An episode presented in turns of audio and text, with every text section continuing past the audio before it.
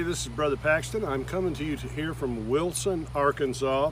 I want to read Luke chapter 10 verse 19, and I want to say that we are authorized dealers of the power of God. If you are a Christian, if you're born again and full of the Holy Ghost, then you are authorized, you have been given authority to do this verse right here. Let's read it. Behold, I give you the authority to trample on serpents and scorpions and over all the power of the enemy, and nothing, say that word, nothing shall by any means hurt you. Right now, Satan is devising strategies and plans against your life. But those strategies and plans of the evil one will come to nothing if you will walk in your authority that God has given you. And that authority is faith. That authority is the power of the Holy Spirit and the Word of God. And begin to use that against the enemy of our soul, Satan, the adversary. Satan has taken millions of people to hell today, and he doesn't have the authority to do it if they would, by an act of their will, choose Jesus Christ. The only authority that the enemy can have in your life is the authority that you let him have. Now, I realize that's quite a statement. Somebody says, well, everything that happens, God either causes or allows. That is true. God will allow you because he's given you free will and he's given you authority. He will allow you to do a lot of things that's not his will for you to do. And sometimes when things come against our life, there is a point where we don't understand why it's happening. But that doesn't make this verse of Scripture any less true for the child of God.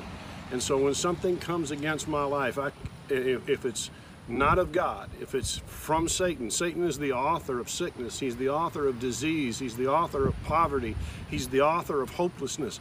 All of these things, if it comes against me, I resist it in the name of Jesus Christ. And I stand on verses just like this one right here to do it. And I don't know all about the unanswered questions that are out there, but I do know what the Word says. And I do know that I'm going to resist anything Satan tries to bring my way. Dominion belongs to every believer who will accept the responsibility for using it and exerting it in a situation. And a lot of times we're just too timid. A lot of times we can't answer some questions, and so it makes us fearful to ever talk about those issues. And so we resign ourselves to, well, it must just be the will of God. Well, the will of God's pretty clearly outlined in the Word of God, and if it doesn't line up, then the enemy's trying to bring. Jesus said it this way. He says, the thief comes to steal, kill, and destroy. I am come that they might have life and that they might have it more abundantly. Now, always we're looking at our lives from an eternal perspective, absolutely. And so for the child of God, life goes on.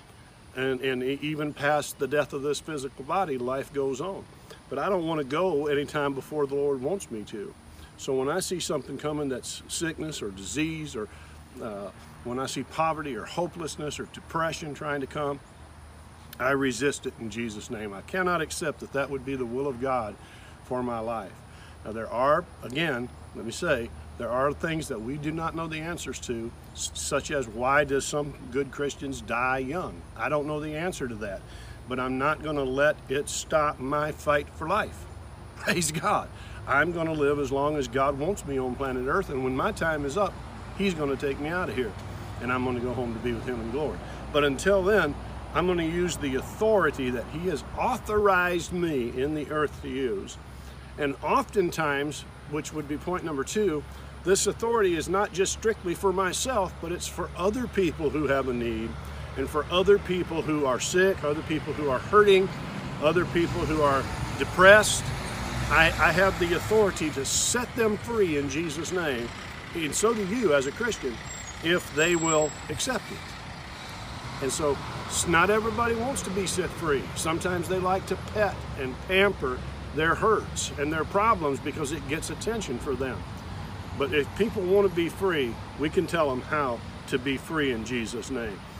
After every person is converted, the devil tries in every way possible to hide their position of authority from them. He tries to keep it a secret. He tries to hide it from their view so that they will live a less than standard Christian life. Now, here's what I'm not saying.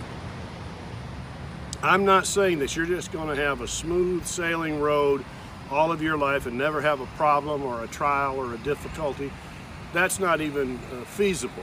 But what I am saying is that you have the authority to, in Jesus' name, to have joy, to have peace, to have love, to have the fruit of the Spirit emanate from your life, irrespective of the circumstance of your life. You do have that authority. And so you need to accept that and stand on the Word of God, even when you don't want to, when you don't seem to want to feel joyful or happy or peaceful or loving and all of those fruits, even when you don't want to exercise self-control, you don't want to have patience, you want what you want and you want it now, but you have the authority to go God's way. And that's an important aspect. You're not going to ever in this world be free from problems, okay? Problems and challenges come to us all. And sometimes sickness does attack us. And sometimes depression does attack us. So I'm not saying that you are living a substandard Christian existence if you're dealing with those things. I'm saying it's not God's best for you, and that there is victory in the blood of Jesus that can pull you out of that depression and can take that sickness off your body and can put that money in your bank account and can do all of these things that we need. Jesus promised to meet our needs. He promised to do it. And I'm not going to let people's failures get me off of my believing the Word of God. I'm not even going to let my own failures. There's been times when I've squandered what God's blessed me with. There's been times when I'd be battling a sickness and I'd say, oh Lord, if you heal me, Lord, you know how we bargain with God. Oh Lord, if you just heal me now, I'll do this, this, and this, and this. And then I didn't do it. So I have to go to get forgiveness, and I have to get grace. And I have to have confidence that God will take me forward from that point. And I believe that's the case for all of us. I don't know anybody who has lived a perfect life. I don't know anybody personally in my life. I know a lot of people, but I don't know anybody who's lived a life of no problems. But I do know people who have been delivered out of problems, who have been set free from bondages, who have been healed of sicknesses, and that's the faith I want to follow. Praise God. And I believe it's all part of the atonement. It all comes from through the cross. All right. So the one of the chief things, point number 3, that the devil will attack us in is the area of our confession of the Word of God. And I think sometimes the reason that happens is because we don't want to look ashamed. We don't want to feel ashamed and look bad if the thing that we're after doesn't happen. And so we don't confess it too much. We just keep it, and sometimes there's wisdom in that. Sometimes it's dangerous to tell everybody what God's put in your heart. But right there in your private life is where that confession is also important, because it's in what you say in private about what God has said is what's going to determine and chart that course for your life. And so you don't have to go out and tell everybody else necessarily. But right there by yourself, what do you say?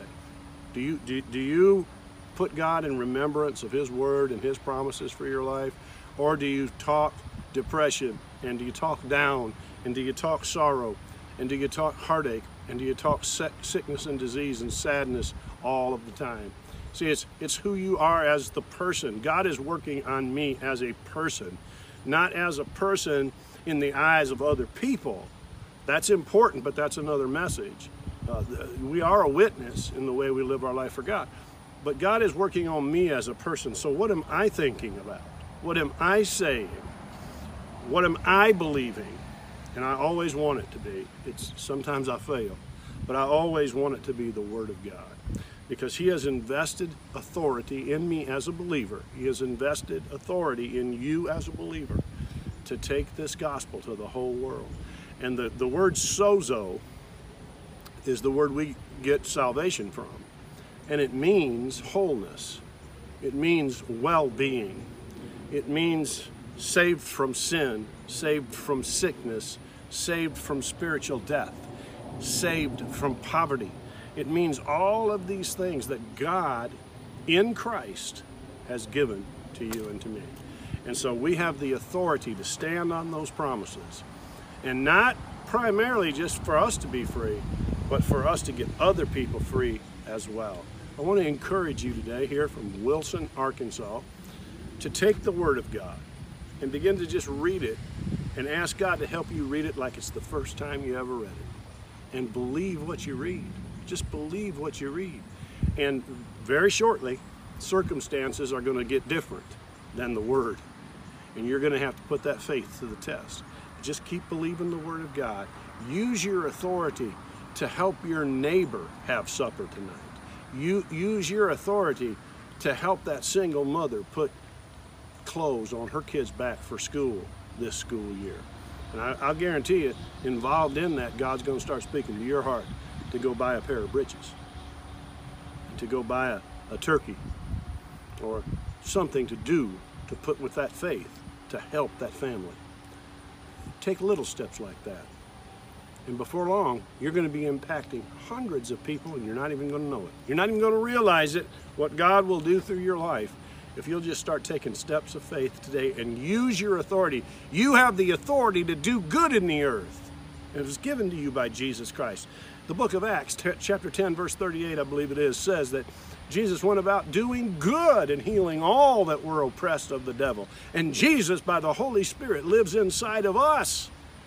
So we are authorized to go do good and to bring people into healing from oppression.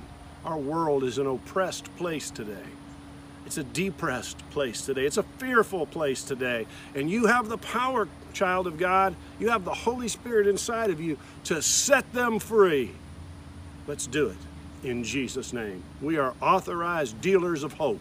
We are authorized dealers of the authority of the Holy Spirit in the earth today to take this generation to the cross of Christ. We can do it. We can do it if we will yield to the Holy Spirit. This is Brother Paxton from Wilson, Arkansas, saying go with God, and He will go with you. Bless you.